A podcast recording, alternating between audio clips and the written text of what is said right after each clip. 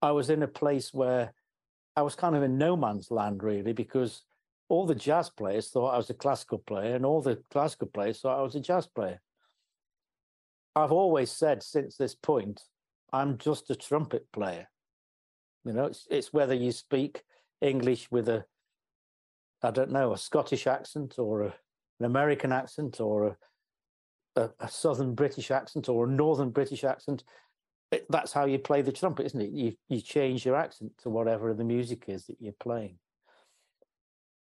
This episode contains adult language and adult humor. Since when have trumpet players ever been considered adults?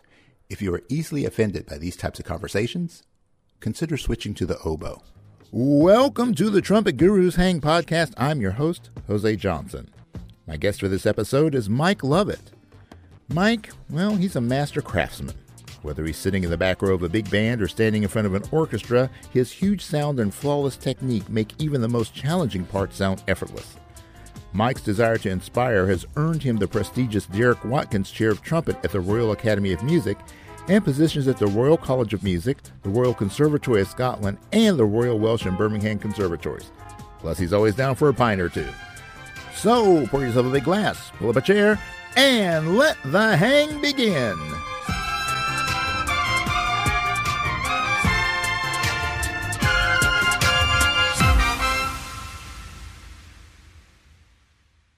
All right, and uh, here we are, another edition of the Trumpet Gurus Hang, uh, and uh, I am joined by Mr. Mike Lovatt. Mike, it is a pleasure to have you on the show, my friend. Oh, it's lovely to be here. Finally, we we meet again. I think it was um, 2015, back at, in Anaheim at an ITG. Correct. When we bumped into each other. Right. There there were man, that that was like a heavyweight gathering there. There were some because of you know being in LA, all of the great players from, from Los Angeles obviously were there, and then uh, so many other people from from uh, around the the states, and then a lot of the international people were there, and it was just that's the one thing I miss is just being being in those kind of crowds and and uh, you know being able to to meet people that typically you would never get a chance to to talk to. So yeah, it was lovely. I mean, I I, I actually ended up going there because um, it was the launch of my uh, own model trumpet, which is made by Smith Watkins, uh, Richard Smith. And Richard said, Oh, I'm going to take it to ITG. Would you like to come along as well? So I went along and it was great for me because I didn't have to play at all. I just went to loads of classes and ha- hanging out with lots of fantastic, like you say, fantastic trumpet players uh, some great heroes. Some some people I'd met before, and it was great to see them again and spend longer time with them. But it was a yeah, it was a lovely few days for me. I I loved it, and we got to play in the. I think at that time it was the world's largest fanfare team. Yes, I was there as well. Yeah, I, yeah. The back row, I think. Uh, and I think it was Doc Doc Severinsen was conducting it. So yeah, Doc that was, was fantastic. Yeah, yeah. So uh, seeing people like you and and Arturo and all these yeah. in the crowds, like yeah, I got to play with Arturo and Doc Severinsen while I was in. Los That's it. And I I happened to be at the front, and because I was actually playing a proper fanfare trumpet, so I couldn't go further back because of the length of the bell. and I actually had Brian McDonald sat sat behind or stood behind me, which was amazing having him in my ears. Oh, that that had that had to be a very very soft and delicate playing. Brian's Brian uh, and I have you know we've met quite a few times now. He's a lovely guy and a, what a player. Yeah, uh, Brian. Brian is one of a kind. Um, you know, there, there's so many great players out there. I mean, and and certainly you you are in that pantheon. Uh, and actually, that's one of the things that I, I do want to talk about is that um, and there's kind of been this this legacy. I mean, when people think about lead trumpet players, they they typically think about uh, you know, uh, the West Coast or the or the the New York, the LA or sure. New York kind of guys, and, and, those were the big names. But uh, but to me, one of the all time great players, um, as you were talking about Smith Watkins, uh, yeah. Watkins, uh, was uh, to me like it's like Gozzo and Watkins to me kind of had that the epitome of that big full in your face lead trumpet sound that was just you know so rich and so powerful yet so musical.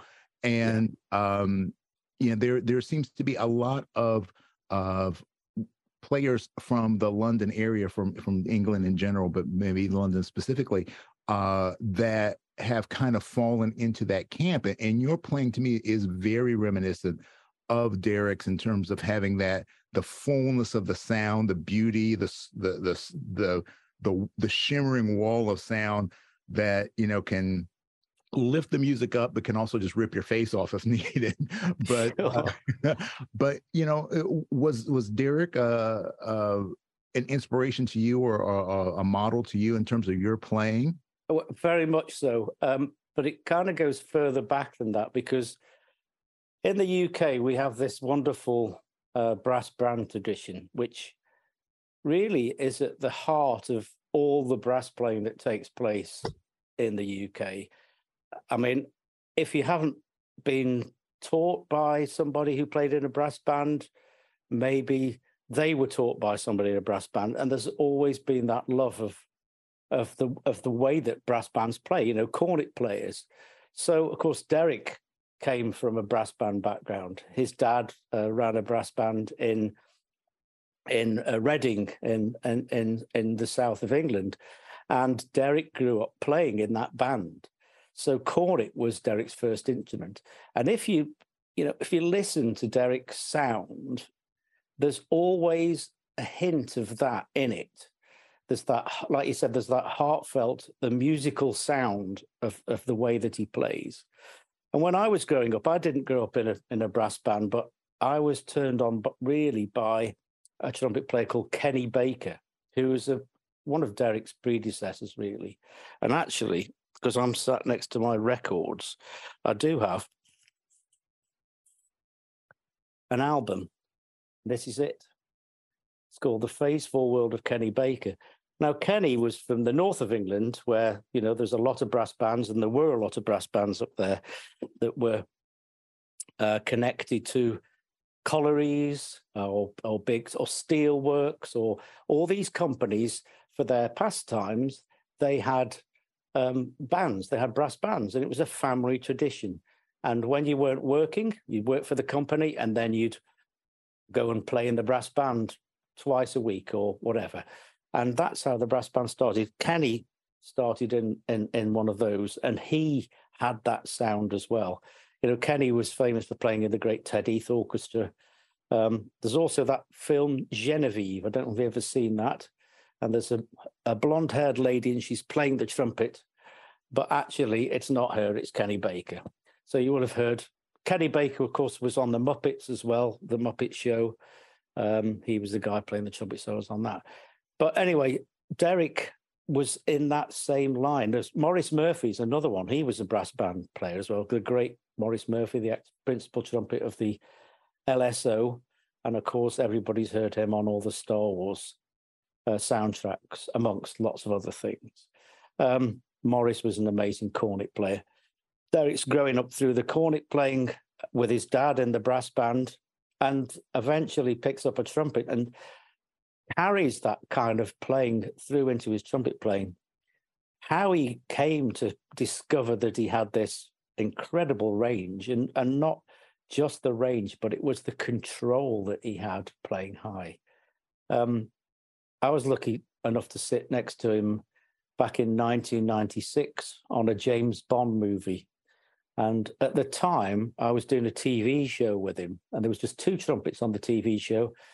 And he just happened to say to me, you know, in passing, Oh, um, next week we're starting to record the latest Bond movie. And so I said, Wow, it must be amazing to do something like that.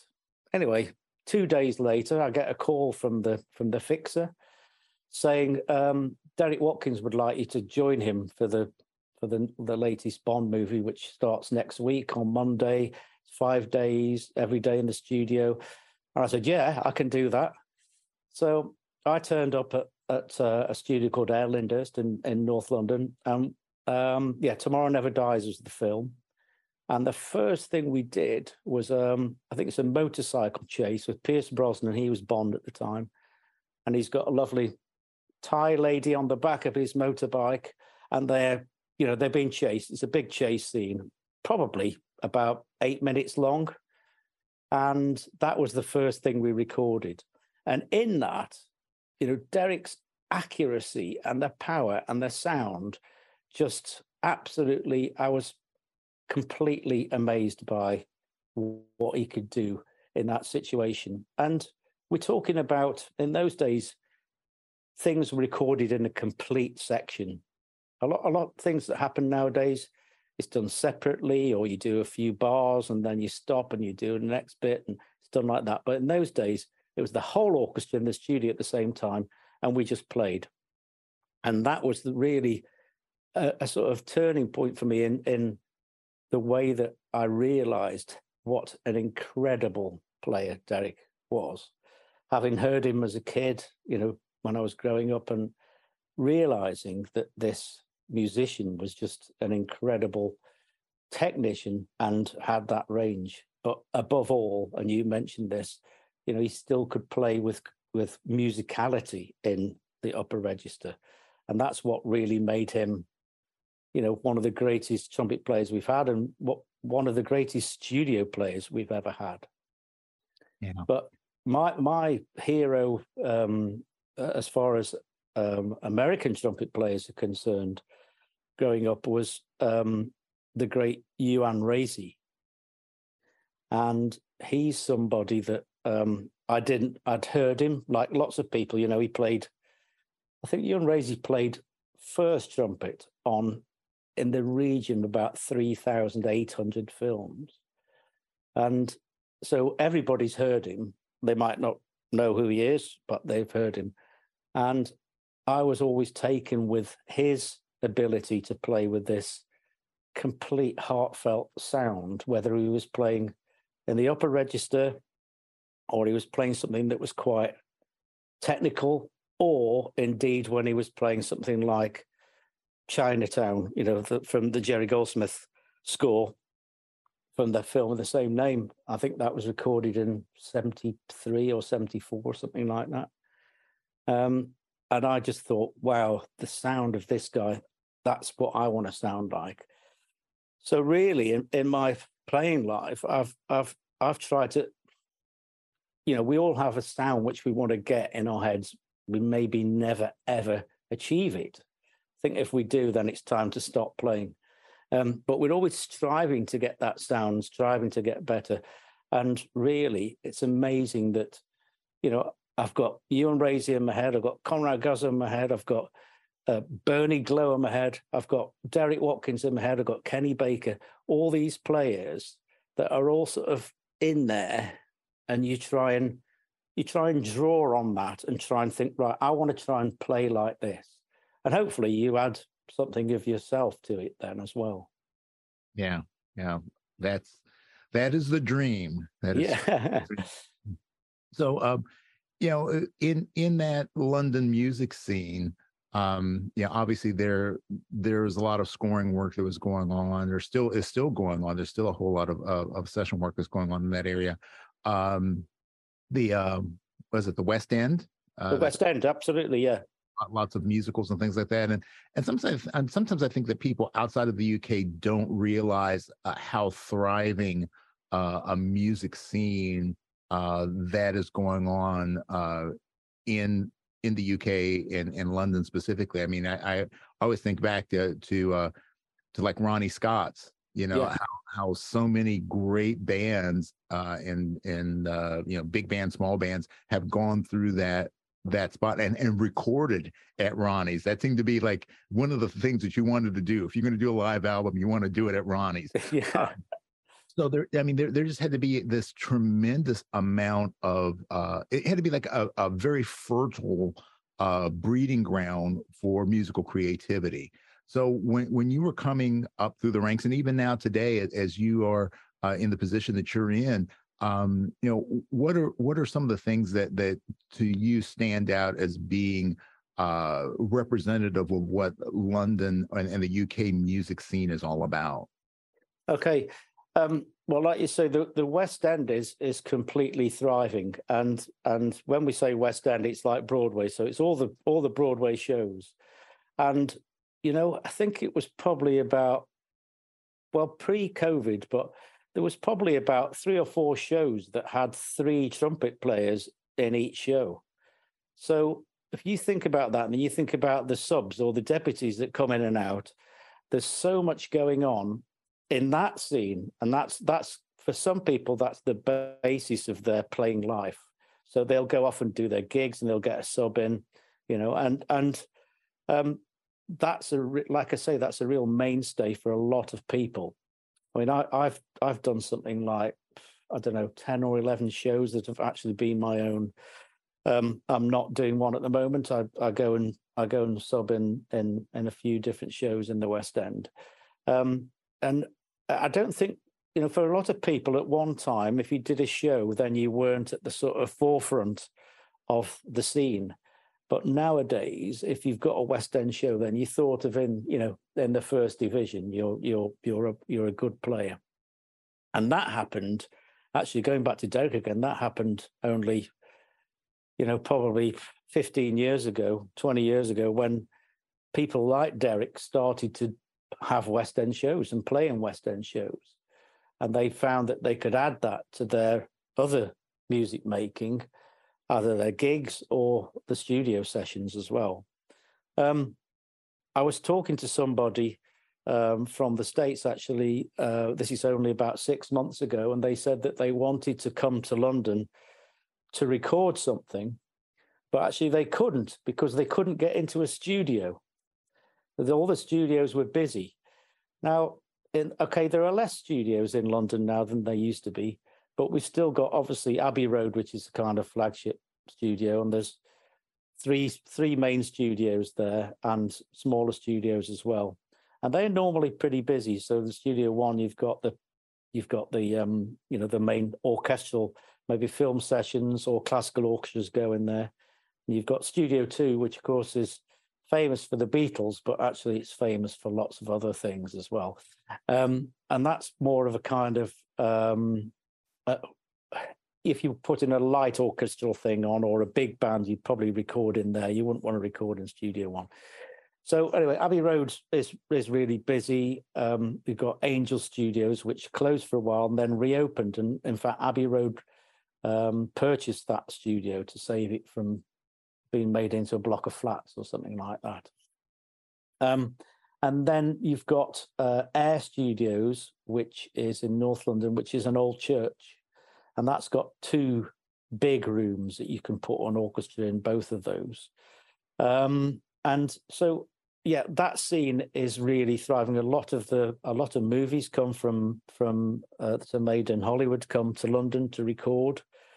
Um, and you know, for whatever reason um, that is, you know, maybe it's a cost thing, or especially with, you know, maybe the pound and the dollar, and maybe it's more cost effective to come to the UK. Um, but the scene is really, like you say, it's it's it's thriving. There's a lot of young players that have come up, especially post COVID. Um, the orchestras are are thriving in, in, in a way as far as brass players are concerned. Most of the principal trumpets, like the principal trumpet of the London Symphony Orchestra, James Fountain, I don't think he's 30 yet. Um, and his predecessor, Phil Cobb, I think he was 22 when he got the principal trumpet job of the London Symphony Orchestra. Um, he's now with the BBC Symphony Orchestra. Um, all these orchestras, like I say, have got all young players in the big bands, there's a big band scene. There's the Ronnie Scott's big band, which is run by a guy called Pete Long. So that's a regular occurrence at Ronnie Scott's. Last week, I think there was the Buddy Rich band. Cathy Rich and Greg Potter came over and and they got a, a I think they they brought over um uh oh Tony Garuso. Tony Garuso came over to play lead trumpet, but also there was a couple of other ex Woody Herman bands, a guy called Jay Craig, who's a baritone sax player, who as a college lad studied in America and then went on tour with Buddy Rich. So um, he's an alumni of the Buddy Rich band. So that's been taking place all last week at Ronnie Scott's. And then I just noticed that, you know, they finished on Saturday night. On Sunday, there was another big band in there. And I think starting last night for three nights, there's another big band. So it gives you an idea of really what's going on. And I've always been somebody that's gone like this between all of these things. Um, my my career began really my my life began as a, as a as a classical trumpet player because I, I, studied classically, um, and the first professional work I did was with uh, the BBC Symphony Orchestra whilst I was still at college. Um, so I was 19 at the time. Um, and that was an amazing experience. And I thought that's where my career was going to go. But I always loved the big band and jazz scene. And so um, I was always striving. I thought, I want to be a lead trumpet player in a big band. Um, but at the time, you know, at that particular moment, I'd when I was 14, I had a, a cycling accident, which meant that my top lip was lacerated and actually a lot of it was cut off my face. Um, they managed to sort it out with a plastic surgeon stitching it back, and I lost three teeth in the bottom and one in the top. Um, so I thought my trumpet days, playing days, were over then. Um, but anyway, I managed to make a comeback and audition to get to college. And at that particular time, my my chops weren't in great shape. I could, you know, range wise, I could play up to an ordinary high C, um, but that was it. And so I, I suppose my classical playing, I thought, well, I can probably do manage to be a classical trumpet player and only play up to an ordinary high C. Um, during the college time, I, I, I tried all sorts of things to try and get my chops together, but uh, nothing happened. It was going to be later when I managed to sort that out. Man, that's uh, that's quite a career. Sh- well, I don't want to say it's a career shift, but a, a life shift, uh, especially having to, deal with that that kind of an injury and, um, you know, basically, I guess in many ways start start from scratch and um, it's unfortunate because there's so many people that that do have those kind of situations occur in their lives, um, but for whatever reason they can't seem to get past it. So, yeah. you know, the ability to to take that adversity and then uh, you know to to to maintain and and to go through through the processes the the physical the mental and emotional healing that has to take place in order to continue because it's just so easy to say oh, this, you know, I'm done and, and walk yeah. away. Yeah. I definitely was somebody who really tried hard. I mean, I, I grew up in a in a musical family. Uh, my dad was um, head of music at a at a school, and um, when his career, music teaching career began, there were no peripatetic teachers that came into the school to teach instruments. And my dad was really kind of hell bent on on getting a school orchestra together. And so he decided to buy up lots of different instruments. So as a kid growing up in our house, there was, you know, there was a flute, there was a clarinet, there was a trumpet, there was a trombone, there was a French horn, there was a violin, there was a cello, there was all these instruments. Plus we had a, obviously we had a piano, and at that time they were quite popular to have in your homes were electronic organs before sort of kind of keyboards came in. So I remember we had a Yamaha. You know, of course the the thing of the day really was the was the kind of um, originally came from the old Wurlitzers, um, but then there was the Hammonds, of course, and the drawbars, and but we had a we had a Yamaha at the time. So all these instruments were around the house, but the reason they were there, like I say, was because my dad bought them so he could learn to play each and every one of them, um, and so he could teach the children and therefore then he would be able to get the makings of the start of an orchestra. And so that was going on around me as i was growing up and eventually um, uh, by the age of kind of eight or nine i thought i fancied myself as a as a trombone player.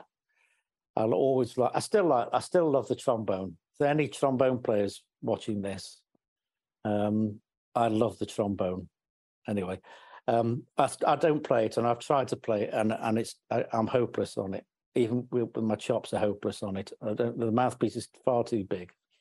Um, but anyway, um, I went shopping with my mum, and we walked into this uh, kind of supermarket, the first one that had opened in the town we lived in. We'd never seen a supermarket before. And by by the entrance was this carousel, and it had albums on it, you know, had had vinyl. And it just so happened that in the front of one of the sections of this these records um, was a guy. There was a picture with a guy with a trumpet, and he was pointing the trumpet in the air, and all these lights, studio lights, was kind of shining on the bell and sparking off. And it was a guy by the name of Eddie Calvert, and he was called the man with the golden trumpet. And of course, I eventually found out that this guy was kind of a, a, a, household name almost. He was a recording artist, British recording artist, and he just played tunes on the trumpet. But people loved him, you know, and he, this is why this album was there. They were all recorded at Abbey Road Studios, and um, it, it, was it was just. I said to my mum, can I have that record, please? And so she's she said, yes, I'll, I'll, I'll, you've been a good boy, so I'll buy you the record. So she bought me this record that instead of having my pocket money, and the record was 99 pence. I don't know, you know, it's like 99 cents or something probably for um, roughly translated. Um, and I, I, got this record, and we got home, and we had this big stereogram, you know, like a sideboard. It was like a piece of furniture, but you opened up the lid and inside was a turntable. It was stereo. It had two speakers built into this cabinet. And I put this record on, and you know, you and it stayed at the top, and you put this arm across, and then eventually the record would drop onto the turntable, and the arm, the the um the actual arm with the needle on would go onto the record and drop down, start playing. And I'll never forget the first tune was um cherry pink and apple blossom white. And I was just hooked. That was it. For me, that was it. Trumpet, trumpet, trumpet, trumpet. And so I ran to get the trumpet, which my dad had in our store cupboard at home. And I remember it because it was had one of those kind of it was an old Selmer, but it was like a student model Selmer. And it had one of those cardboard cases. And I remember there was like a hole in it, and you could always put your finger through this hole into the case. Do you remember those cases? No, you're yeah. too young. No, I, I, I, I'm I'm not as young as I look. and so I, I remember just opening this case, and I could, you know, when you go somewhere, and sometimes you have a flashback of memory because of a smell.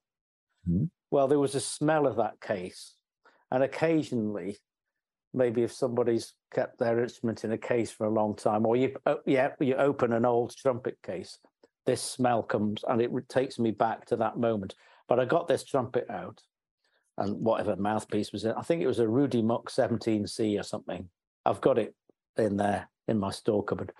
Um, but anyway, I put the mouthpiece in, and I'm there. I'm just trying to play along to this record.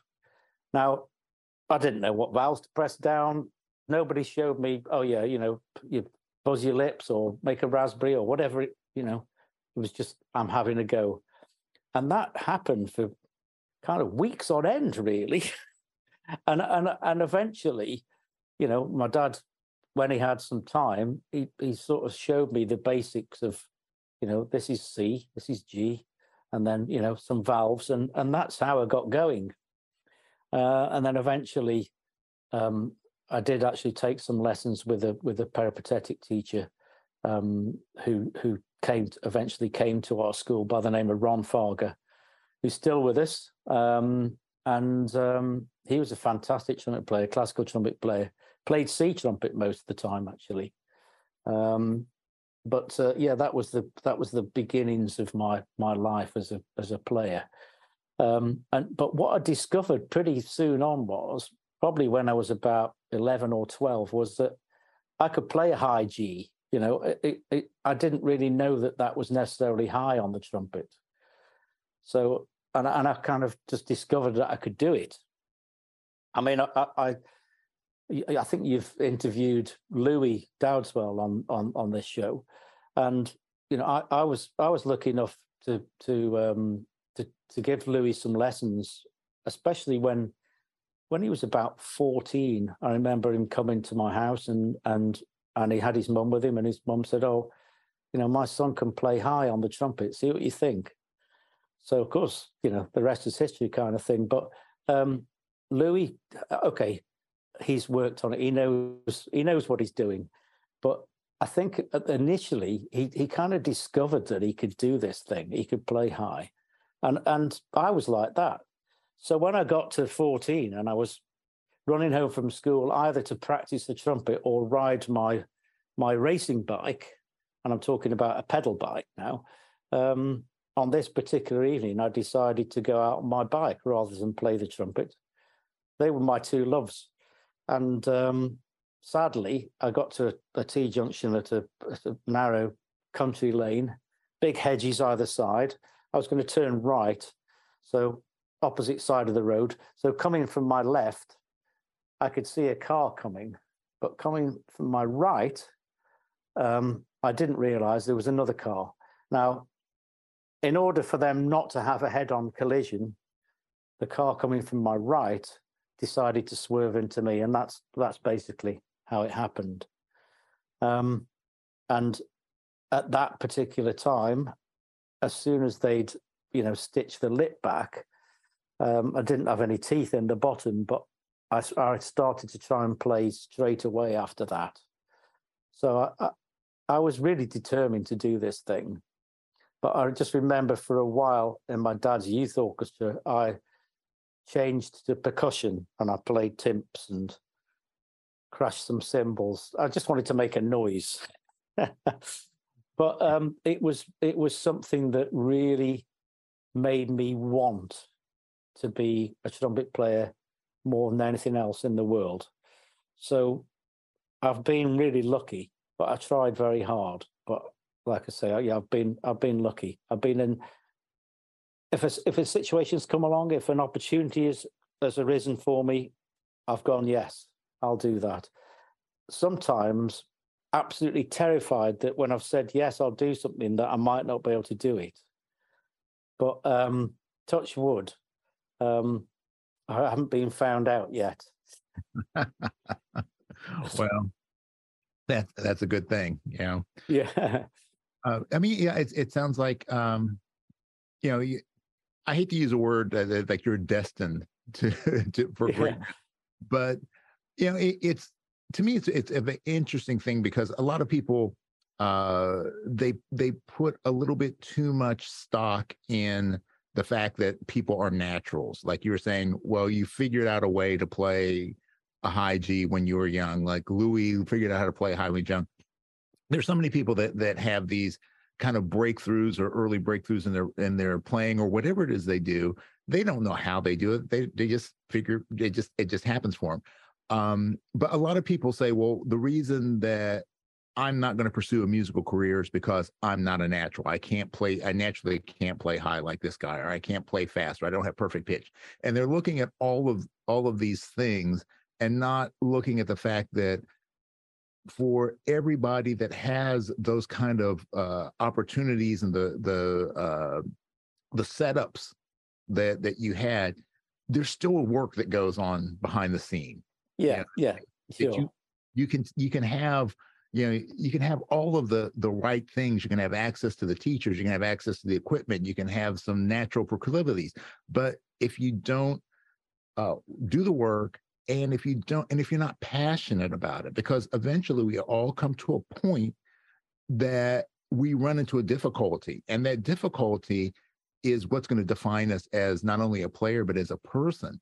And so you know i I know that for you, you, I mean, you obviously have personally gone through that, but also, you know, you've been an educator for such a, a long time that I'm sure that, that this is something that you have come across in, in your roles as a, a private teacher, as well as uh, teaching uh, at so many prestigious uh, uh schools of music there in the UK.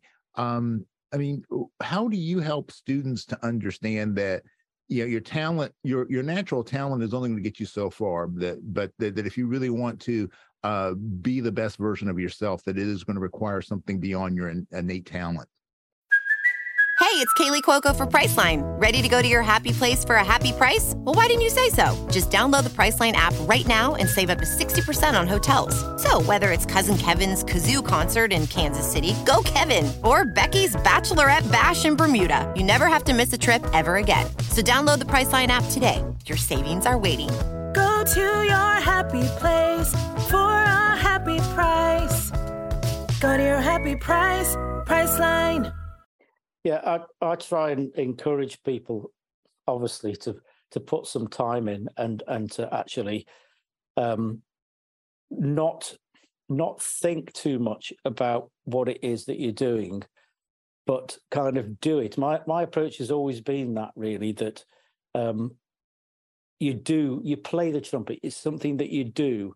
Okay, when we practice, we sometimes have to think about exactly what it is that we're doing regards our technique and trying to instill this way of practicing like that and concentrating, especially with young players nowadays, it's very difficult to get people to concentrate for any length of time. So I always encourage people to practice lots of times in a day, but for only short bursts, maybe 20 minutes to half an hour, rather than practicing for, you know, an hour, an hour and a half. Because actually, if I try and practice for an hour, an hour and a half, playing the trumpet solidly, well, I find that really hard. And it's a way of building up the stamina and building up the kind of the, the response that you'll get as well doing practicing like that is that maybe when you finish those 20 minutes, your chops are still in quite good shape. So when you come back to it again, you're starting from a good place, not from practicing for two hours and then going, oh, God, my chops are really tired now. And maybe the practice has gone off because the concentration's gone. So at the end of it, you go and do something else. And then you come back a bit later and you're starting from where you left off. You need to be able to start from a good place. And, and that psychological aspect of getting people going and realizing that if they want it, yeah, the talent isn't just going to do it. You've got to put this kind of concentrated, short, lots of practicing where you really concentrate on it.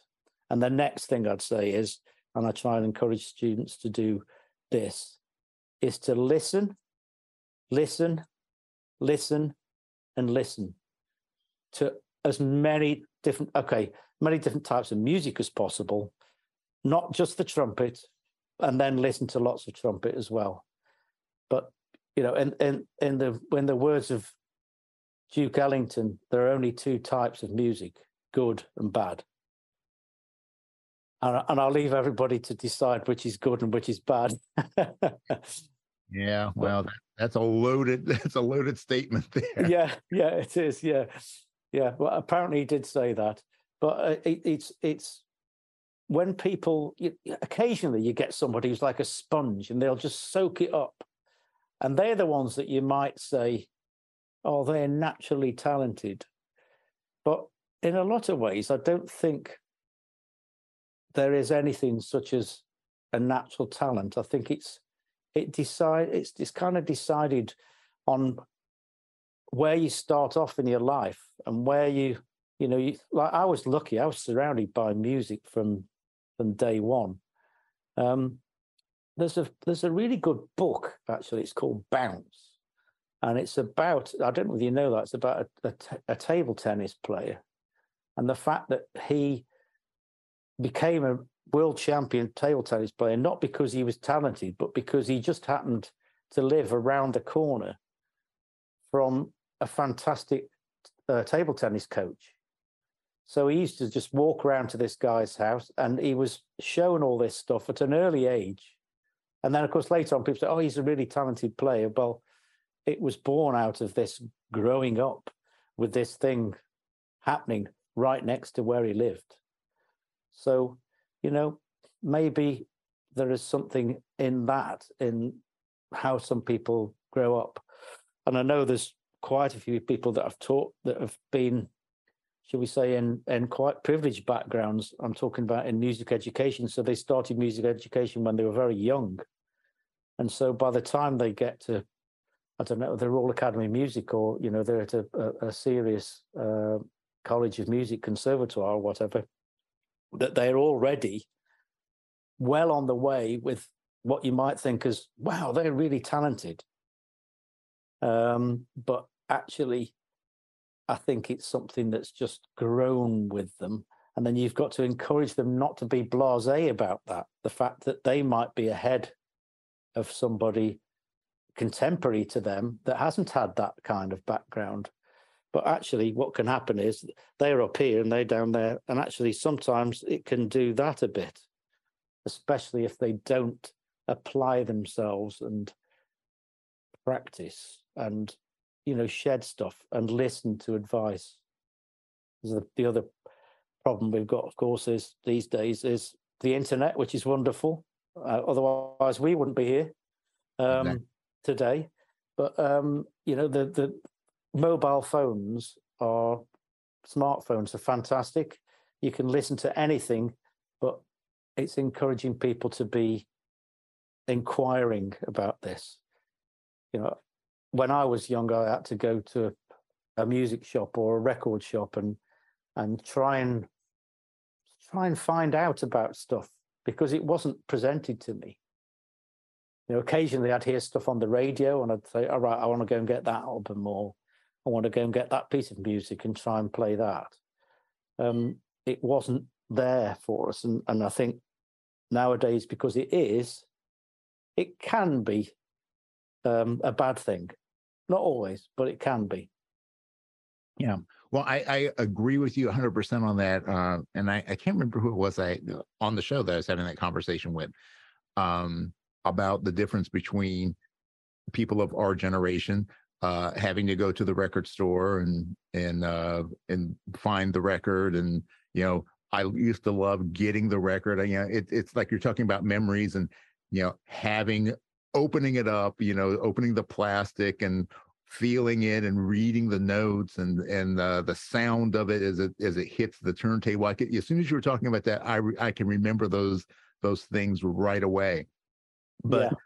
you you you had to be very uh, very uh, directed and focused on doing those kind of things, uh, as opposed to now uh, for like you said, for better for worse. The great thing is that there's so much information out there. If you want, you can listen to anything right now, and you can go on any streaming service and listen to things, and they'll they'll curate the list. They'll say, oh, if you like this, then you should listen to this, which can be good sometimes because it does introduce you to someone or something that you you maybe wouldn't have found on your own. But I think sometimes what it does is discourages um, that investigative nature that everybody that I know that's great at what they do has this kind of passion to dig under the surface of things and to to research deeply. Um, so, you know, I just I remember, you know, as as a kid, uh, you know, the first time I I heard Maynard Ferguson, and it's like, oh, okay, and my mind was completely blown. Then it's like I had to find everything that he did, and yeah. then that led to oh well he played with stan kenton. Okay well then i started to listen to everything stan kenton did and then it's like oh well i really like this player and that turned me on to like all these different kind of uh, threads that existed but it was it wasn't that i was being force fed that information it was that i was intentionally going out and seeking the information and, and trying to find out as much as possible about it. So uh, I think that's where the that's the the the yin and yang of of of this current digital age is that it's so easy, but sometimes easy makes it uh, the accessibility of it makes it that where our passion gets lost in the process. I think I think that's very true. I remember actually only a few years back, I was doing a trumpet class at, at the Royal College of Music, and I had 15 trumpet players sat in a semicircle. And they I said, you know, questions. Anybody got any questions? And somebody said, you know, how do you play in in this style? Um, and I said, well, how do you play in this style? I said, all I did was listen to the music, to the original recordings, and they they were asking about playing in an orchestra, but playing like the the MGM style, like I was talking about Uan Racey. So playing like he would do with the MGM Studio Symphony So I told them about that. I said, you know, this is one of the greatest orchestras that's ever been, which I, I believe that. Um, and and and I listened to those recordings over and over again. I would play along with them and listen to them and try and get a, a concept of whether I was actually sounding like that or not. And after that, I said, So who's listened to something today? So there's 15 of them, and they just sat there completely silent. And I said, Okay, what about yesterday? Nothing. Now, bearing in mind, these 15 students are at a top prestigious music conservatoire. Um, they should be listening to stuff when they're not playing. They should be listening all the time, I think. Um, and eventually, somebody said that they'd listened to something like four days ago, and they said it was Bruno Mars. And I said, "Well, there's nothing wrong with Bruno Mars. That's fine. It's all you know. It's all got its place." And then somebody said, "Oh yeah," and I did listen to a Brahms symphony, and I said, "Well, uh, what orchestra was it? Oh, I, I don't know. Um, what conductor was it? Oh, I don't know. So you don't know the conductor, you don't know the orchestra, therefore you don't know who the trumpet player was that was playing in that orchestra, the principal trumpet. Well, no. I said, well, maybe next time you listen to something, try and find all those things out and then find out something. It's like you're saying, it's about the line, like Maynard Ferguson to Kenton and and how it goes on like that. Once you know who the principal trumpet was, well, listen to other things that he's done or she's done and then that might link to another orchestra and you you listen to them or might listen to might link you to another band or some other type of music and i think that's really important again when when i'm encouraging people to listen is to try and for them to make those connections with with with the music and then you know it, it be so much more informative to them to their ear and and will help them sort of get their sound to where they want it to be and, and they're playing to where they want it to sound what they want it to sound like hmm.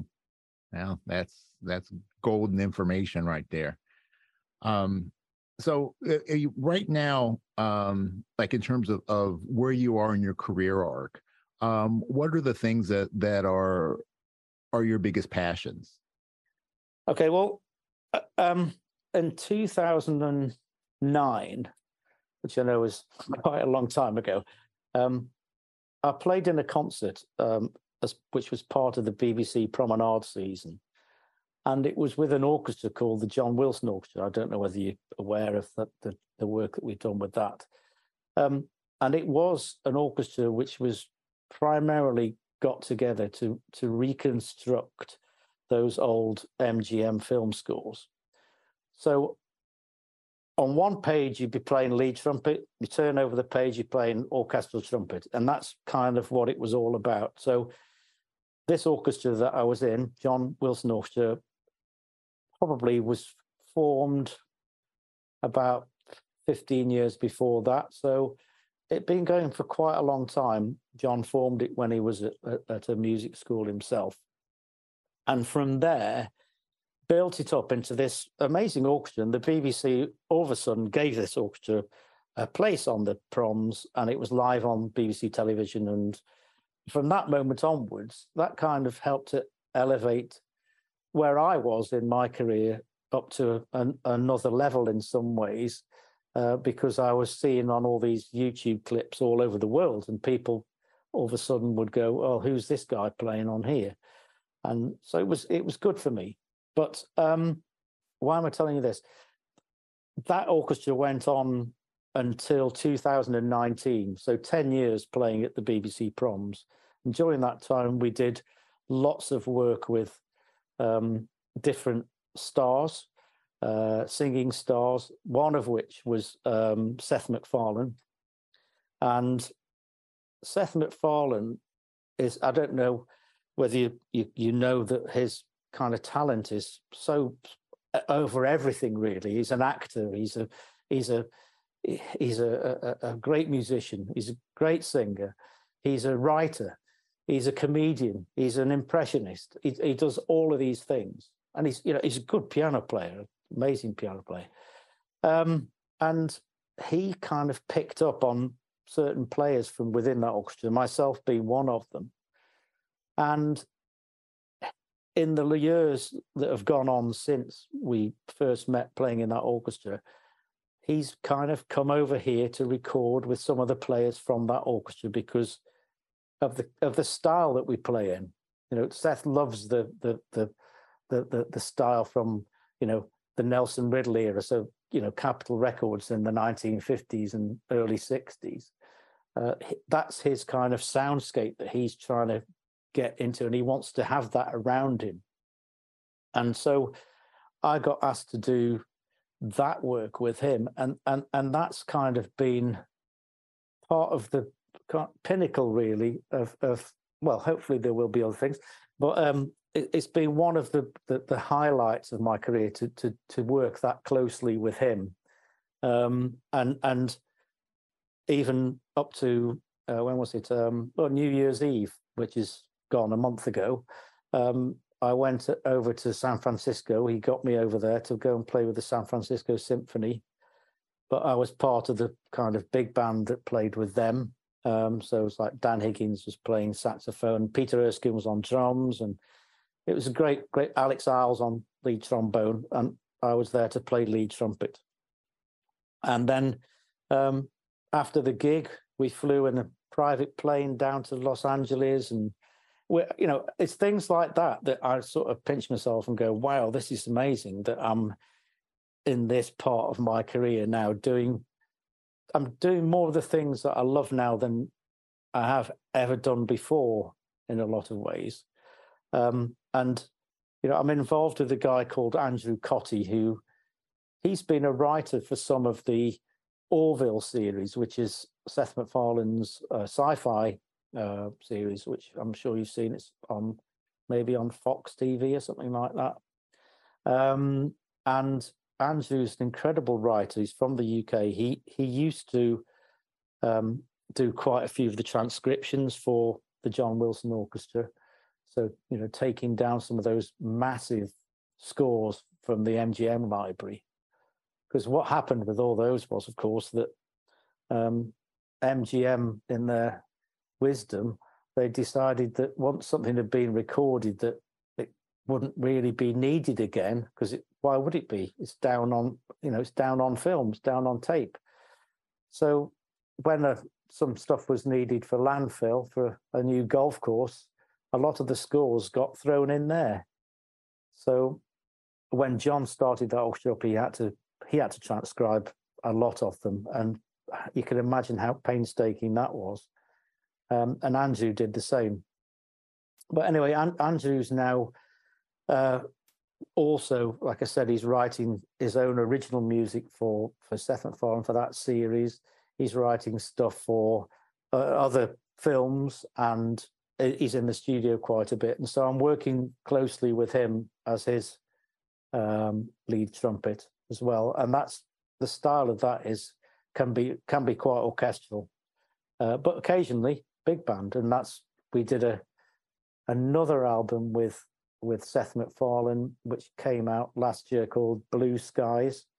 And it's all Andrew's writing on that. Um, and that was recorded in London with some of those people um, that I mentioned uh, Peter Erskine, um, Dan Higgins, a, a, guy called Tom Ranier on piano, who's an amazing piano player. Um, a guy called Larry Koonse on guitar. These all guys are all from LA. And the great Chuck Berghofer on bass, who of course, was Sinatra's last bass player.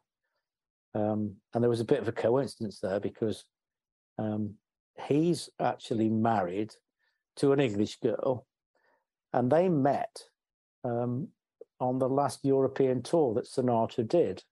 And she's a harpist, and she happened to be booked in London to play harp. She met Chuck, and they fell in love, and they got married, and she moved to LA. But the the other what where it doesn't stop there is is the fact that Julie, his wife, went to school in Manchester with my wife. So uh, we we we met, and there was this connection. And like I said, when we were in LA um, at New Year, we had a wonderful um, day and evening with with Julie and Chuck. But Chuck's an incredible bass player. Um, he's he's a, a legendary double bass player. I don't know whether you do you remember um, Nancy the Nancy Sinatra that these boots are made for walking. Yes, That's Chuck. At, that's Chuck. It goes ding ding ding ding ding. That's that's Chuck. I mean, that's just one of the things he's done. Well, yeah, you you you can't be a slouch and play with Sinatra. That that there is no, none of that. absolutely not. But those those are just some of the you know where I am now. Like I said, I'm I'm doing things that that that I really love doing and and quality stuff. Maybe not quite as busy as I was, but I think that's more to do with like you say, you you described it as an arc, and I think that's a very good way of describing your career because you go up and up and up, and then it does start to tail off. You know, people get older. Some people, you know, and they like I said, we've got all these fabulous players coming up. That I mean, I've taught a lot of them, so it's my fault. Well, well, it's not actually. It's just them. They just they just like I say, some people are sponges and they just go and they just go with it and they do their own thing you know, people like Tom Walsh and um, have you heard James Copus as well, another fantastic jazz trumpet player who I was fortunate to teach, and um, and Louis I've already mentioned. There's quite a few on the on the scene here that are, that are, that are, you know, they're moving in, and that's that's fine. That's how it was when I was young. I moved in, and maybe some of the older people went off. I'm not done yet, by the way, but but Oh, um, Well, it, it, it, what it does is it affords you the opportunity to be more uh, judicious about the projects you do get involved in. E- Exactly. Yeah. And and um, saying that, um, when it was towards the end of the final lockdown, um, I decided that because I'd been getting my home record, like we all did, getting my home recording chops together, um, I decided that I wanted to try and get my own group together. Now, I thought, no, it's not going to be another big band. There are so many big bands out there. I know what I'll do. I'm going to do a brass group. Now, for several years, I've had transcribed about 10 years ago, I've had the complete music from Billy May's Big Fat Brass. And they were transcribed by Andrew Cottee, who I just I just mentioned. And they're fantastic transcriptions. And, I, and I've taken them to most of the conservatoires and done them with students. Of course, they they'd never heard this music. They didn't know it existed. And now, what the great thing about that is they all love Billy May now. So, you know, it's kind of it's keeping his his thing going as well, which is brilliant, as it should be done. Um, and so this kind of has always at the back of my mind, I thought, wouldn't it be great to get like a, a team of all my favorite brass players in London and and and and get a group out there on the road. Of course, it was locked down, so I couldn't do that. So the next best thing was to do a recording. Now I've got a a, a fantastic friend and colleague, one of my oldest friends, who's a a saxophone player, but he actually started off as a classical bassoon player. So he's a he's a multi woodwind player really, but he's a great writer, and he's done a lot of arrangements for big band, for orchestra. He's composed stuff.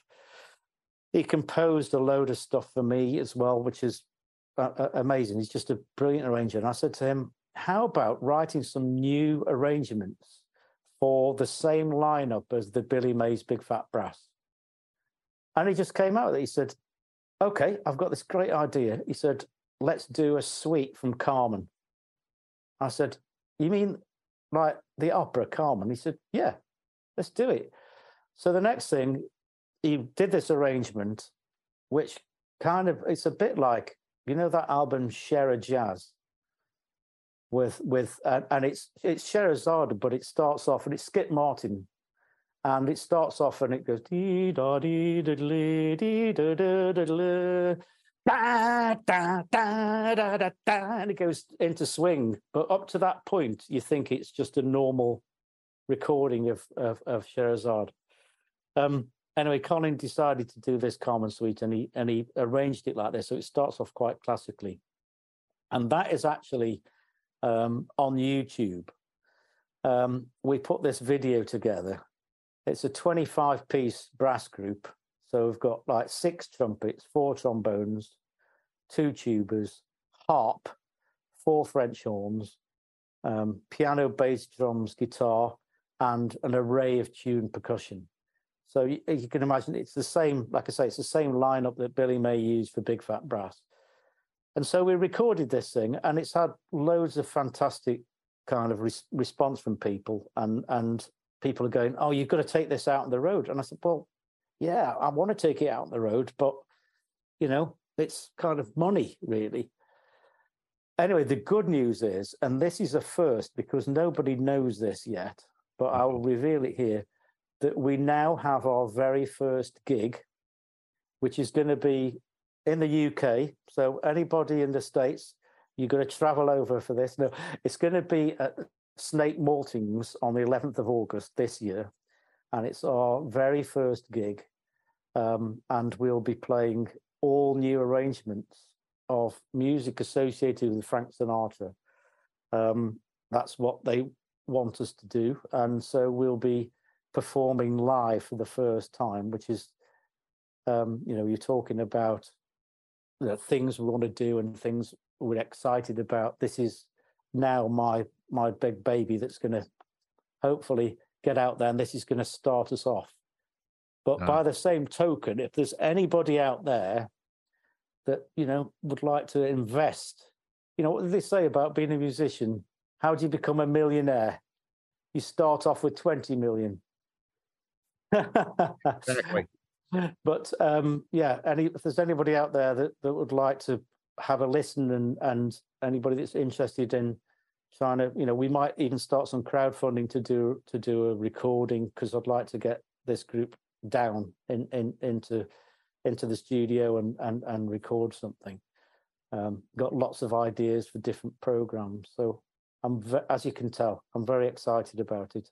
It's called Mike Lovatt's Brass Pack, and the reason for the name the Brass Pack is that Lovatt, my surname, in Old French is Louva, and that means um, that means little wolf in Old French. So uh, that's hence the brass pack, and obviously there's there's a connotation to the kind of music which we might be doing, but most of the music is going to be all new arrangements, and wherever we'll be able to slot in some of that original Billy May stuff like in the Sinatra program, there will be a couple of those thrown in because you can't kind of do that without giving a nod to Billy May. Right. Exactly. Well, that's exciting. That's very exciting. So uh, I'll make sure that I get uh, my plane ticket. Uh, yeah. That in uh, as long as I can get a backstage pass. Um, yeah, that's it. Absolutely. Yeah. Right.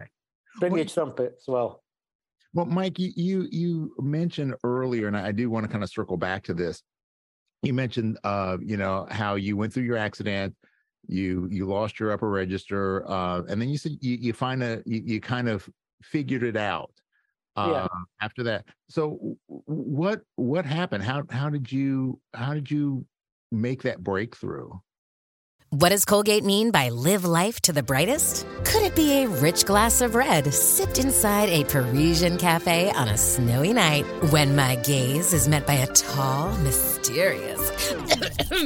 I mean, brushing is directed with Colgate Optic White Pro Series toothpaste gives you a visibly whiter smile in just three days, so you can live life to the brightest and finish that glass without worrying about teeth stains. Colgate Optic White. Find it at all major retailers. This episode is brought to you by Shopify. Whether you're selling a little or a lot, Shopify helps you do your thing, however you cha-ching. From the launch your online shop stage, all the way to the we just hit a million orders stage. No matter what stage you're in, Shopify's there to help you grow. Sign up for a $1 per month trial period at shopify.com slash special offer, all lowercase. That's shopify.com slash special offer. Okay, well, I remember it was kind of in the late 80s. Um, I left uh, Music Conservatoire in 1986. And, you know, at that point, I was, like I said, I was working with in classical music, classical orchestras. Um, but there was this burning desire that I wanted to, my chops to get to where a place I, would be able to play lead trumpet. That was my that was my goal. That's where I wanted to get. So I, you know, I've got all the books. You know, the Caruso, the Stamp. Um, you know, obviously normal things like you know um, Claude Gordon, all these different books, and I was trying to get my playing to. You know, I wanted to sound like a lead trumpet player, and I, you know, played on a big you know, Bach one mouthpiece, and I had a, a Bach trumpet, which was lovely trumpet. But I thought, right, I know the first thing I'm going to do is I'm going to change mouthpieces. And of course, when I did this, it changed everything else. So all the classical work I was doing at the time kind of died off. It, it just got less and less because I think people got news of the fact that I was trying to become a jazz trumpet player or a commercial trumpet player, for for want of a better word. But um, I was in a place where I was kind of in no man's land, really, because all the jazz players thought I was a classical player, and all the classical players thought I was a jazz player. I've always said since this point, I'm just a trumpet player. You know, it's, it's whether you speak English with a, I don't know, a Scottish accent or a an American accent or a, a, a Southern British accent or a Northern British accent. It, that's how you play the trumpet, isn't it? You you change your accent to whatever the music is that you're playing. And so, being in this place, I got pretty disillusioned with with, with it. I'm like I say, I'm, I'm and you'd already talked about this that that's one side that comes in your head. You kind of go, oh, okay, that's it. So I, I thought about it for a bit and I, I thought, well, I'll carry on trying, but I think what I'll do is I'll do a full time teacher training course so I can become a classroom teacher. And at this point, a guy who'd run the big band, we did have a big band at our college. Um, the guy that ran the big band was a guy called Bobby Lamb. Bobby Lamb had been a trombone player in Woody, one of Woody Herman's bands. I can't remember which one it was. Might have been in the 60s. Um, anyway, Bobby had since moved back to the UK and he was very much in the forefront of the session scene on trombone with Don Lusher and people like that. And he got wind of the fact that I was thinking of, you know, not knocking the trumpet on the head, but maybe not trying to strive to become a professional player, lead trumpet player. And so he phoned me up and he said, Mike, you know, you've been, you've tried ever so hard so far. And he said, and if you're thinking of that, that's it, and you're not going to do it, he said, let's meet up. And he said, and I'm going to punch you in the mouth so you'll never play the trumpet again. And and I was like, at this point, I was kind of shocked that this is what he said. He said, You don't know what's round the corner. And at this point, I said, Why why are you saying that? He said, I'm trying to make you realize what it would be like if you didn't try and you didn't make it. He said, and if I punched you in the mouth, you wouldn't be able to play. And what would it be like then? And and that was his way of of shaking me up, really, rather than physically shaking me up. So about three weeks later, the phone goes and no mobile phones in those days. And luckily I was in, I picked the phone up and it was a guy who said, um, "Hi, my name's Ray McVay. I'm forming a a big band, and it's going to be called the Glenn Miller Orchestra UK." He said, "We've got the license to use the name from uh, the Glenn Miller estate in New York, and we're forming a new band, and we'd like you to play second trumpet and play all the trumpet solos." And so this was 1988. So I um I said, "Oh, I'd love I'd love to do it. I'd love to do it." So I there I started with this band, and you know, in those days, they were probably straight away doing about 22, 23 dates a month. So it was there was a lot of dates going on.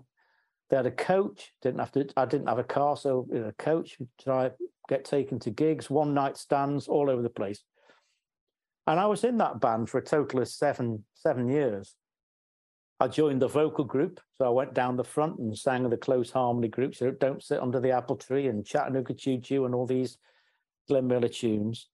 And in the band at that time, there was a guy who said to me, he said, I know you've been striving right to try and get your chops sorted out. He said, I've got this book. He said, You can't buy it. He said, But I've got this book and I've copied it for you. There you go. And he gave me this book. And I looked at it I thought, Oh, what's this?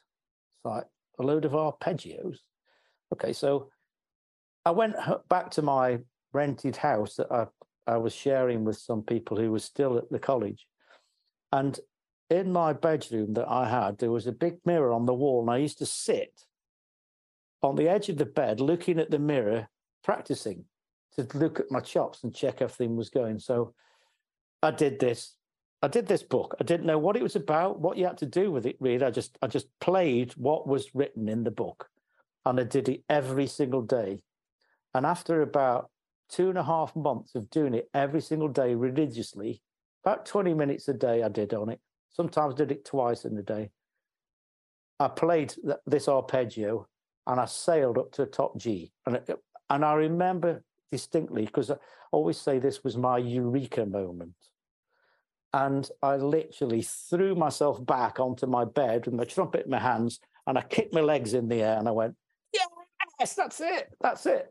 Of course, it wasn't it. We keep here we are today, and I'm still trying to improve that. But you're probably going to say, well, what was that book? Oh, it was the Louis Maggio method, which of course is, a, is the Carlton Macbeth uh, kind of.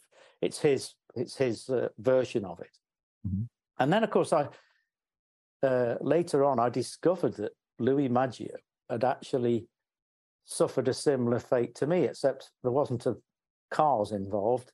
Um, I think it was in the 1920s or something when he slipped on some ice running for a streetcar or something and and and smashed his smashed his lips up and he played in the St. Louis Symphony or something like this and and they said he he would never come back and he used his own ideas on this system of you know the airspeed with the tongue position and, and and all the rest of it and and that's how he came back as well so I owe a hell of a lot to Louis Maggio. And then, of course, I then found out that not only was he a great player, but he taught all the, or he helped all the great players. He helped Gozzo, he helped Uan Rasey, helped all, all, all my favorite American lead trumpet players. He'd had a hand in in helping them get to where they they got to. So that was from that moment onwards. That was my Bible, really. That was my that was my go-to thing, and and it still is. Um, I, have changed the way, you know, in, in subsequent years, I, I got the full book, which had all the notes at the beginning, and in my copy, there's uh, there's some bits I've scribbled out because when I'm teaching, I try to make sure that people don't do certain things that it says in the book that I might think actually that's not what I would do. And from that, I've I've developed my own my own thing, which is basically I've got a whole system, which or a whole kind of routine, which is like a pre-Maggio routine, which I do with all my students, even if they've got good chops. Because the what I really like about the Maggio, it's it, it it's not just about range. It's it's about making a really good centered sound, and it's about the sound and and everything is sound.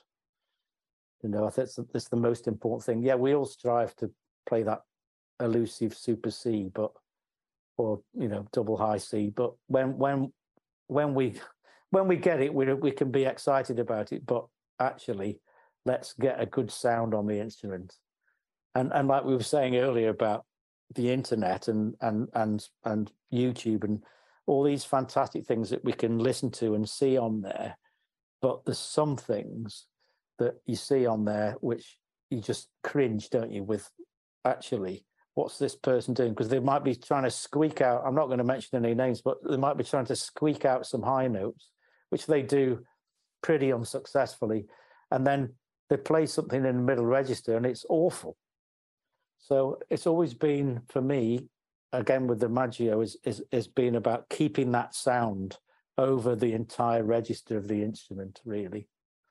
Um, and and it's so important. And I, I, you know, I teach, like I say, I teach Maggio a lot, so I'm I'm playing it a lot, um, but I use it for myself as well. And actually, recently, um, I've I've been revisiting Stamp, and that was because when I spent a few days in Los Angeles last month, um, I, I, had an afternoon with Malcolm McNab, and of course he's a big Stamp guy, and so we chatted about all sorts of things. Actually, we had we had about five hours hanging around at his studio um, with a nice bottle of whiskey.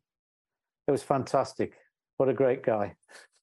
Now, Mal- Malcolm, uh, you talk about a sound, man. Malcolm, yeah, uh, amazing, amazing, absolutely great player.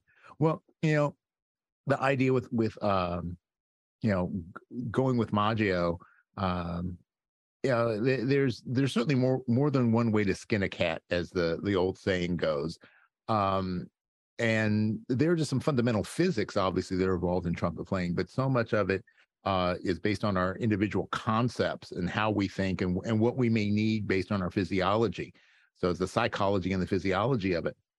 But um, I know that there are so many players that have benefited from uh, when they when they're having difficulties in their playing they benefit from learning from someone who's overcome difficulties themselves so uh, you know doing the maggio system is great you know for people who've had uh, those kind of chop injuries um, you know, like like Bobby Shew's, another great uh, example of somebody who just had to kind of figure it out to make things work and how to work around uh, limitations. Uh, and it's it's one of those things where you know it, it's not the blind pedagogy it's understanding where where that method come came from what's the what's the focus of that method and then how can i apply it in my situation to help me to the best of my ability so. Exactly that's that's a great way of putting it and that that's actually you know when i'm teaching it to to, to students it, it, i might teach it in different ways depending on the player and and and the way that they you know we've all got different mouths, we've all got different teeth formation. You know, there there there are things which are pretty similar in lots of different techniques, but actually um, uh, using a book like that and you can apply it to different people for their own individual um, and and hope hope that they they have their eureka moment because that's what it's about. And then once you've had that moment, it's about then trying to revisit it. And uh, you know, if somebody say I'm teaching somebody and and they do one of those exercises. And you know, they're just doing an arpeggio maybe or a chromatic thing, just going up to say, you know, high C, and they all of a sudden you see them, they'll play it, and then they they might take the trumpet down, they smile, and then they're ready to start the next exercise. Now I always go, no, don't start the next one. Let that feeling sink in because what we're trying to recreate when people warm up, why do they warm up? Well, okay, yeah, we do need to warm our bodies up with you know, breathing and our muscles and what have you. But the most important thing is to actually try and get, and why we warm up is to try and get that feeling where, it, oh yeah, we're in a good place. It feels good. It feels right. And normally, and it feels good, it sounds good. Yeah, I love it. I love it. Well, speaking of of uh, practice and methods, uh, we've got a couple uh, uh standard segments we got to get through before I can uh, call it a day with you. Uh, but the first one is brought to us by my good friend Bryan Davis of Airflow. Oh, Bryan, yeah, I know Bryan. Yes. And this is called Go Practice.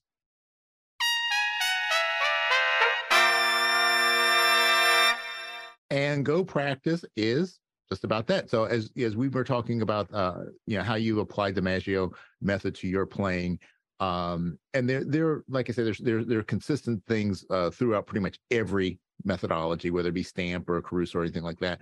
Um, but when when you're approaching practice, when you're when you're approaching it uh, either for yourself or or for your students, um, and you've already talked about like you know doing the segmented practice, which I'm I'm 100% with on that. Um, what are some of the other key components that you feel that as a trumpet player, particularly those for those of us who don't have the opportunity to spend four, six, eight hours a day practicing because we have other things we have to do in our lives. What are what are some of the ways that that we can approach our practice so we can have the most uh, effective and efficient uh, playing experience?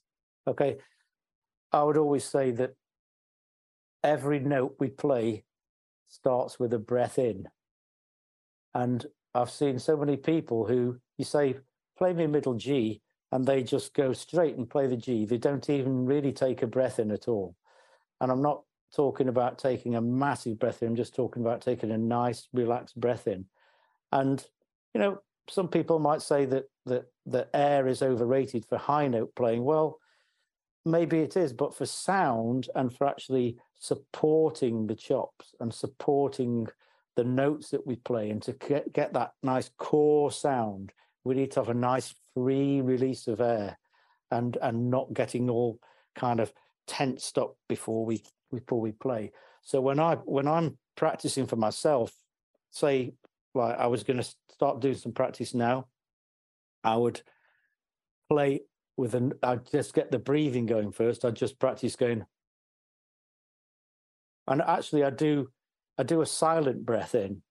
So and the idea behind this is that you know, the throat is so majorly important on on on on our playing for lots of reasons because we all have a tendency, the natural valsalvic thing of, of the throat closing up as especially as we go high, as we as we compress our chops together, which naturally happens as we go higher. We don't really want to compress the chops together too much because then the aperture disappears and the throat closes. So if we practice breathing in silently,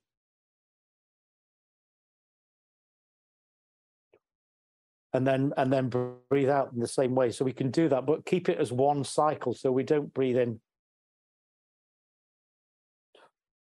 and then blow out. We breathe in.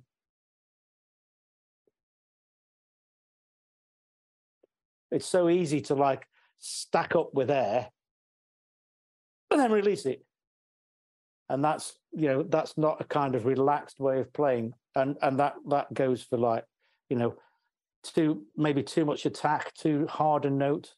You know, when we play a practice, we should always be trying to be in a state where we, a we're relaxed and we can we're completely thinking about the sound at the beginning. So I'll play a middle G, and if the middle G doesn't sound too good, I'll then maybe do some bends on that. So I might bend down to F sharp or F natural, and you know go down, uh, maybe go down to an E flat, go go whole way down, but step by step, half steps, um, and then come back up to the G. So it's like I'm getting my, I'm getting a cloth out and I'm polishing the G up, I'm getting rid of any nasty edges, and then once I've done that, then I'll probably move on to to doing something like um, some long notes, some flow exercises, again, to get this breathing going. My, my, my biggest thing really is to get that free, resonant air column that's that's able to then help us with the sound, and then ultimately, with the aid of compression, um, of you know compression from all sorts of places. Obviously, you know we can talk about breathing and how we compress air for, for ages, but obviously there's compression within the rib cage, the, the diaphragm, and uh, the mouth, and, and and inside the mouth. Sorry, knocking the mic. Um, inside the mouth, and and also the corners. Corners are, are very very important. Um, and in recent times, I've actually been um, using with with with success really um, Larry Merigliano's CTS and I found that very useful in in in really helping with compression. So um, especially he's got this aperture tool. I don't know if you've seen that, and that's that's really fabulous for because uh, you're keeping the aperture there, and and and just low comp, low com, uh, low amounts of actual pressure on, on that gauge. You know, we're not trying to go for a Guinness a Guinness World Record with this, um, but just that I find that's brilliant. especially if there's no time to get to the horn, or if you you can do it while you're watching the TV. You know, it's it's a great way of, of shaping up, and, and you know, it's been a it's been a successful Larry, and I'm I'm I'm really pleased about that. He's he's a he's a great great guy. Yeah, yeah, I'm I'm a, a big fan of Larry's CTS. I I have three of them. So yeah, I have one in my bedroom. I have one in my car, and I have one at my desk. So fantastic.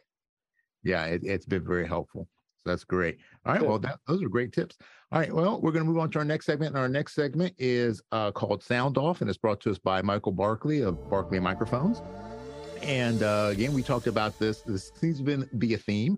Here we're talking about sound and and getting uh, getting at beautiful sound. So uh, you know, you've already mentioned about listening. You and we talked about the breath. Um, are there any other uh, components uh, that you think that that people need to think about uh, or be aware of when they're working on developing their own unique sound? Yeah, I mean, I've I listen to a lot of singers. So, I mean, back uh, years ago, um, somebody I haven't mentioned that I worked very closely with, great singer, but a classical singer, is the amazing, uh, uh, incredible uh, late Jessye Norman, um, the opera singer, who I, I worked with closely for about 10 years. And some things we actually did just as a duo. So I always used to try and work out what she was doing. And we talked about it sometimes to do, again, to do with the air and, but mainly about sound and about the way which we shape our oral cavity to sing. And I do get people to sing a lot, and some ah, oh, people say, "Oh, I can't sing." I can't sing." But you know, I'm not a great singer, but I will sing. And when you do that, especially if you do it with lyrics as well, okay, sometimes I'll sing just you know, da ba da da, whatever it is I'm playing, but sometimes pick a pick a standard and and and sing it with the lyrics, because then that gives you the whole concept of how that melody is shaped because the lyrics give it to you straight away. So I would always say, you know, have a ha- have a look at the lyrics, have a listen to the lyrics, and listen to some singers. Think about an opera singer like Jessye Norman, but then think about, you know, Ella Fitzgerald or who, whoever you you you know your go-to kind of female singer is obviously Sinatra and all, all the singers, but how the phrasing is, and and use that in your practice, and to get the sound, that will help. Um, the sound I was talking about within the mouth, that's something that we can get used to, and I, and I, I get people to to. Uh, it, some people might think it's whistling, but I would think like you know to go. Um, I don't know.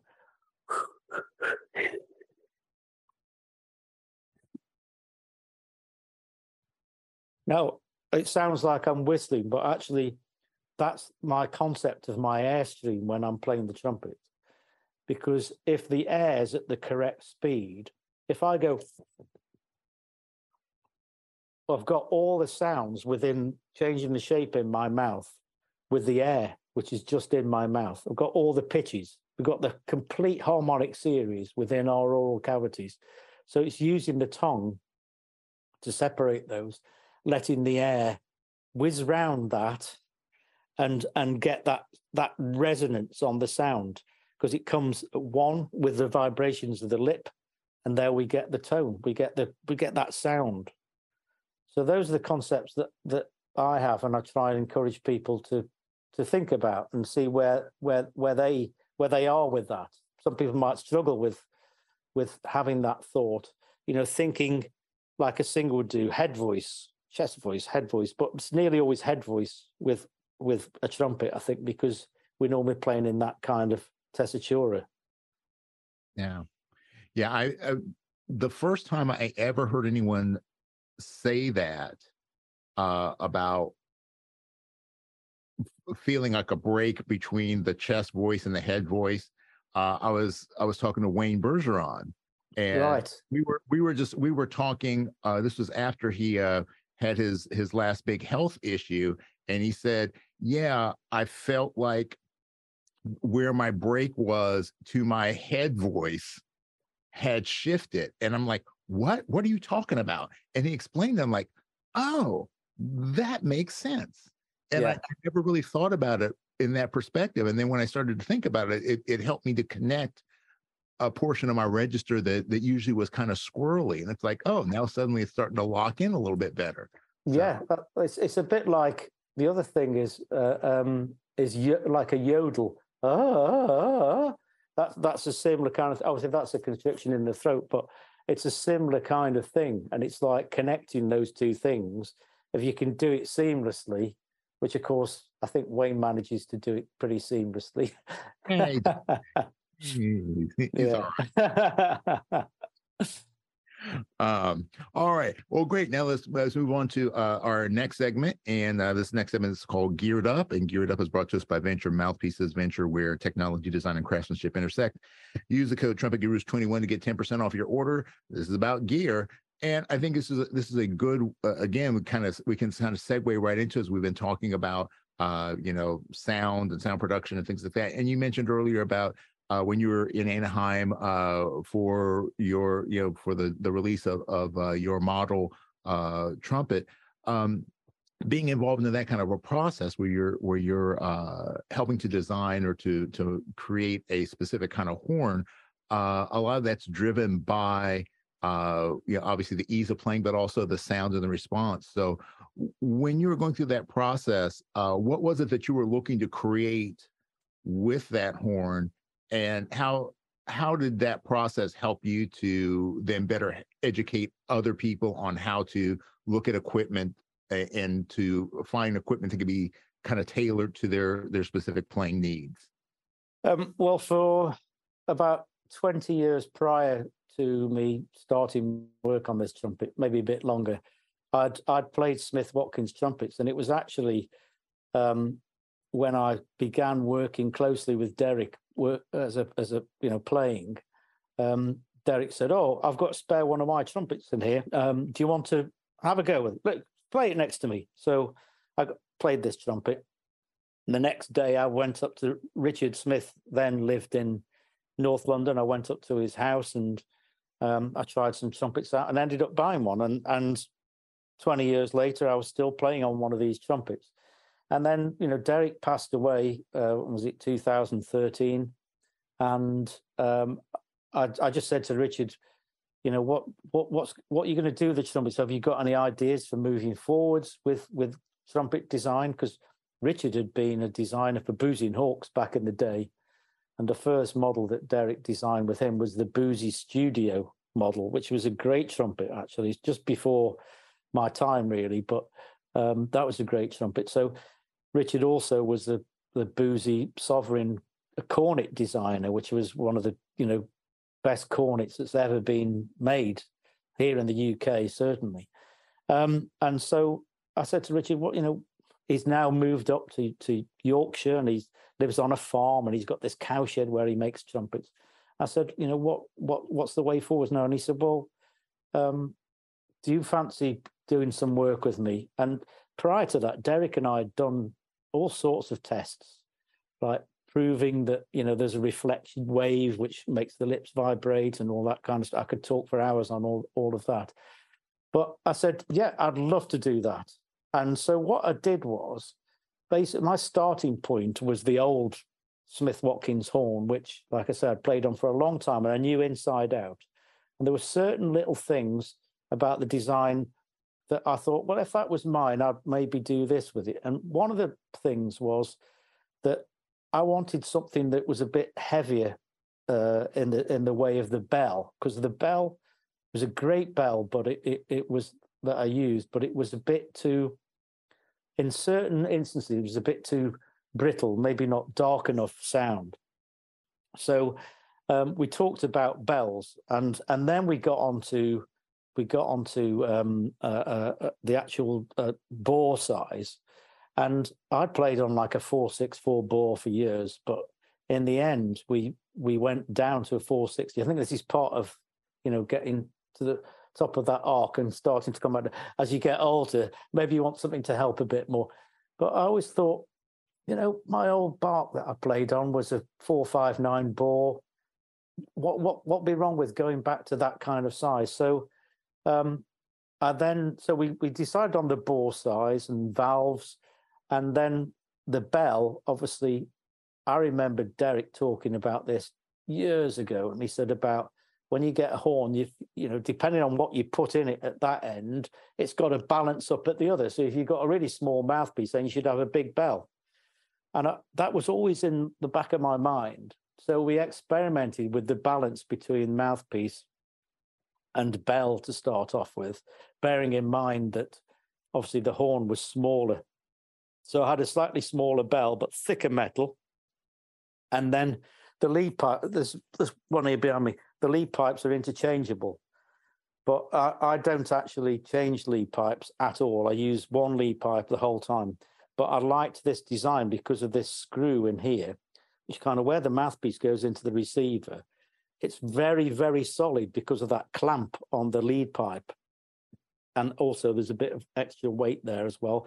And then where the lead pipe ends and the tuning slide begins inside the outer lead pipe, you've got another gap. So that creates a bit of resistance as well. So we played around with all these things, ended up getting a bigger lead pipe than I played on before, again to balance up with the bell, because uh, the bell was smaller. So I thought, right, I'll have a bigger lead pipe. And once we got that balance right, I said, that's it. Um, and they, they, they come standard silver plate, but um, as you can see, this one behind me, I've got, I've got three or four that they're all gold plated just because for me, the sound's a bit warmer with the gold plate. Um, and um, I mean, I'm, I'm bound to say this, but it's a really fan- fantastic all round trumpet. And you know, there's one guy that makes these, like I said, in a cowshed in Yorkshire, England, and um, I think we've we've sold something like in the region of you know four or five hundred of them. So it's not bad. Um, yeah. And I, I, I always say, you know, when people have said to me, "Oh, you make a nice sound on that," I say, "Well, this will see me out the business. This trumpet." I've I've never been one for for changing around using lots of different instruments and um, and mouthpiece wise um, they're my own mouthpieces as well uh, which are smith watkins mouthpieces and i've got three in the range. One is a studio which is kind of medium sized mouthpiece. Not too shallow because i came from a big mouthpiece background. Uh, it's about like a Bach three diameter. Uh, maybe a tiny bit shallower than a than a 3c so that probably equivalent of a um, they go the letters go so a D is a bit shallower than a C, isn't it, on a Bach, I think. Um, you can see that I've never been a mouthpiece freak either. Um, but uh, yeah, I play on that for general every day. And then I've got um, a lead mouthpiece, which is the same depth, but a tiny bit narrower. But that's got a really big back bore so that when I'm compressing a bit more, the air can still get through, so the throat doesn't close up. Seems to work for me. Um, and then there's a classical one as well, which is kind of like a one and a quarter C Bach. Um, and they have these screw-on boosters. You can see one on here. Uh, you can change different weights because I used to play with one of those Dennis Wick boosters. You know, that you slide on and used to stuff it with with some plasticine or something, you know, inside. But when we designed those, I said, how about having a thread so it screws on? And then I think Schagerl brought out James Morrison's mouthpiece, and it had already got one of these screw-on things. They beat us to it. Great ideas, you know. Yeah. Well, that that's good. I mean, um, I definitely like the the idea of of trying to find that balance um, and I, I, I don't think enough people think about that of ba- of trying to find the right balance in the equipment. That if you if you're going to go small on one end, you should probably go bigger on the other end, just to yeah, just a balance. Yeah, balance it out. I remember when actually when Derek was um, uh, kind of in the height of his career, he, he he had a really enormous bell on the, on his it was what's called a Q bell on the on the um, Smith Watkins that he played, and the mouthpiece was a Giardinelli 10S. So there you are. There's there's the that's that's why he had a massive bell. Mhm. But you listen to his sound and you wouldn't think actually he's playing on a really shallow mouthpiece. But as he got older, he went on to bigger mouthpieces. You know, at one point he was playing a, a Bach 7C or 3C or whatever, you know. It's it, it's it's for whatever you're doing, I suppose. It changes. Yeah. I remember at one point that um, when we were starting to do the mouthpieces, I suggested that it'd be good to for De- to have a Derek Watkins mouthpiece model, um, and Derek gave me his 10s that he played on o- nearly everything on. Um, there was no plating left on it; it was just bare brass, and I put it in my pocket and I carried it up to Richards at um, in York, and I- must admit I did think about should I just keep it. but um, no, so that was that was that, and uh, that's what he played on. Oh. But equipment's, I mean, for everyone, it's it's it is a it is a journey of discovery, and thankfully there are people who've brought the, bought these trumpets and and and really like them. So that- that's nice. I mean, it was made for me to play, but if other people like it as well, that's fa- fantastic. That's awesome. All right, great. We have one final segment to get through. Uh, this is one of my favorites. Uh, this one is called the Robinson's Remedy Rapid Fire Round. Uh, it's brought to us by Robinson's Remedies, uh, rapid relief for your sore and tired chops. Uh, it's just a series of questions that kind of bounce all over the place. Um, so, Mike, are you ready to give this a shot? Yeah, I'll give a go.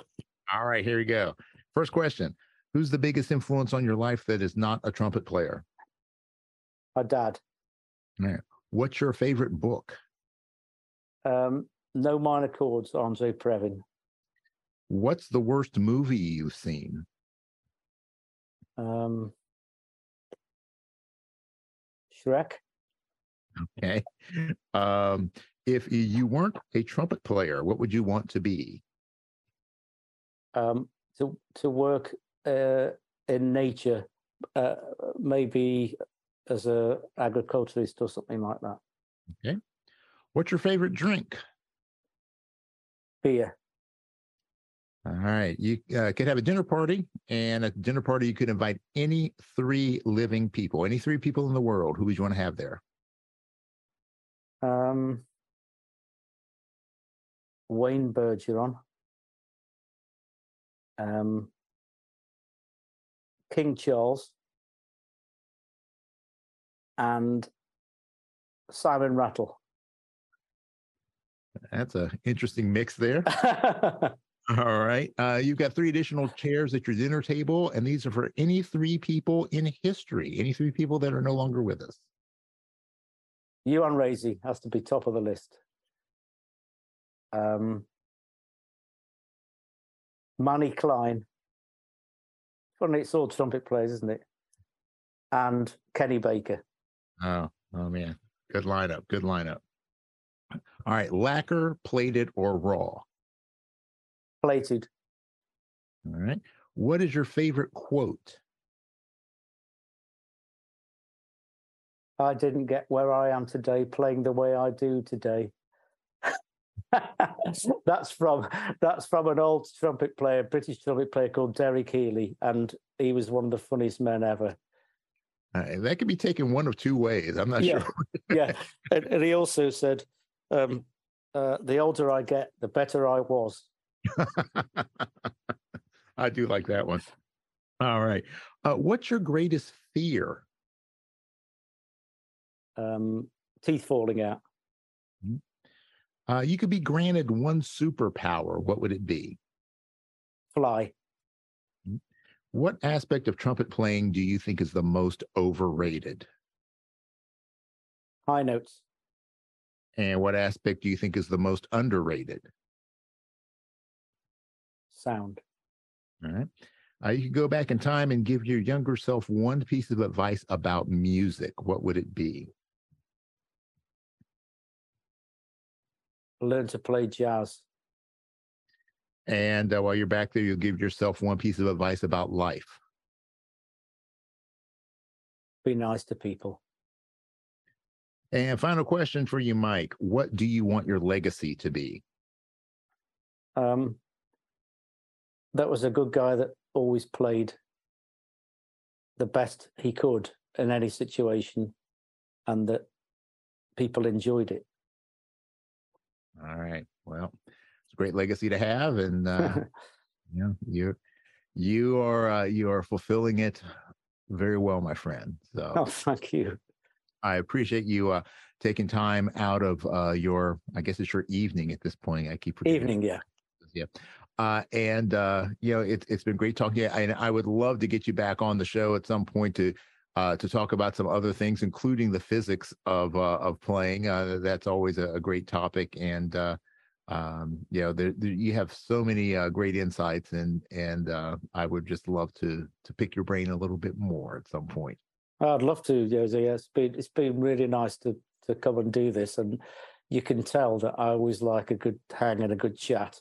Oh, absolutely, and uh, yeah, I I keep uh, I keep threatening Tom Walsh uh, that I'm gonna I'm gonna show up in London one of these days, and and uh, I was supposed to get a hang together with him and Louis and, and Ryan Quigley and and some of the other chaps there, and uh, we'll have to we'll have to get you in on the mix as well. And uh, sure, love to go yeah. down to the go down to the pub and and and have a have a few pints. That's right. I, am all about that. So uh, we'll we'll we'll have a live London hang. That'd be great. Well, let let me know when if that's happening. All right, we'll make it happen. All yeah. right. So, thank you very much for taking a time to join us for this episode of The Hang. Make sure you like and subscribe, share this with your friends. Uh, if you have a idea for a future guest or a topic, please hit me up and uh, make sure that you check out the links uh, in the show notes uh, because uh, we'll we'll give you some information about how you can uh, get into the mix with Mike and his project. And yeah, if you want to help support it, support live music, folks. That's what it's all about. So until next time, folks. Peace and slide grease. We're out. Thanks for hanging with us today. This podcast is all about creating deeper connections through our mutual love of music and the trumpet life. Make sure you subscribe to this podcast and also like and share this episode with a friend. We want to see the hang grow for show. Please support our sponsors and consider becoming a personal supporter of this podcast as well. Remember, for less than the price of a bottle of valve oil a month, you can keep this podcast moving smoothly. The Trumpet Gurus Hang is recorded at the Candy Factory, a co working space and social club located in Lancaster, Pennsylvania. Jose Johnson is the executive producer. Post production editing is by Mitch Bowers. Our opening theme song was composed and performed by Lexi Signal, and our closing theme music comes courtesy of The Greatest Funeral Ever. Incidental music is by Ethan Swayze and Jose Johnson. Graphic design by Ann Kirby of the Sweet Corps. The Trumpet Gurus Hang podcast is produced in collaboration with the So Good Lancaster Media Group.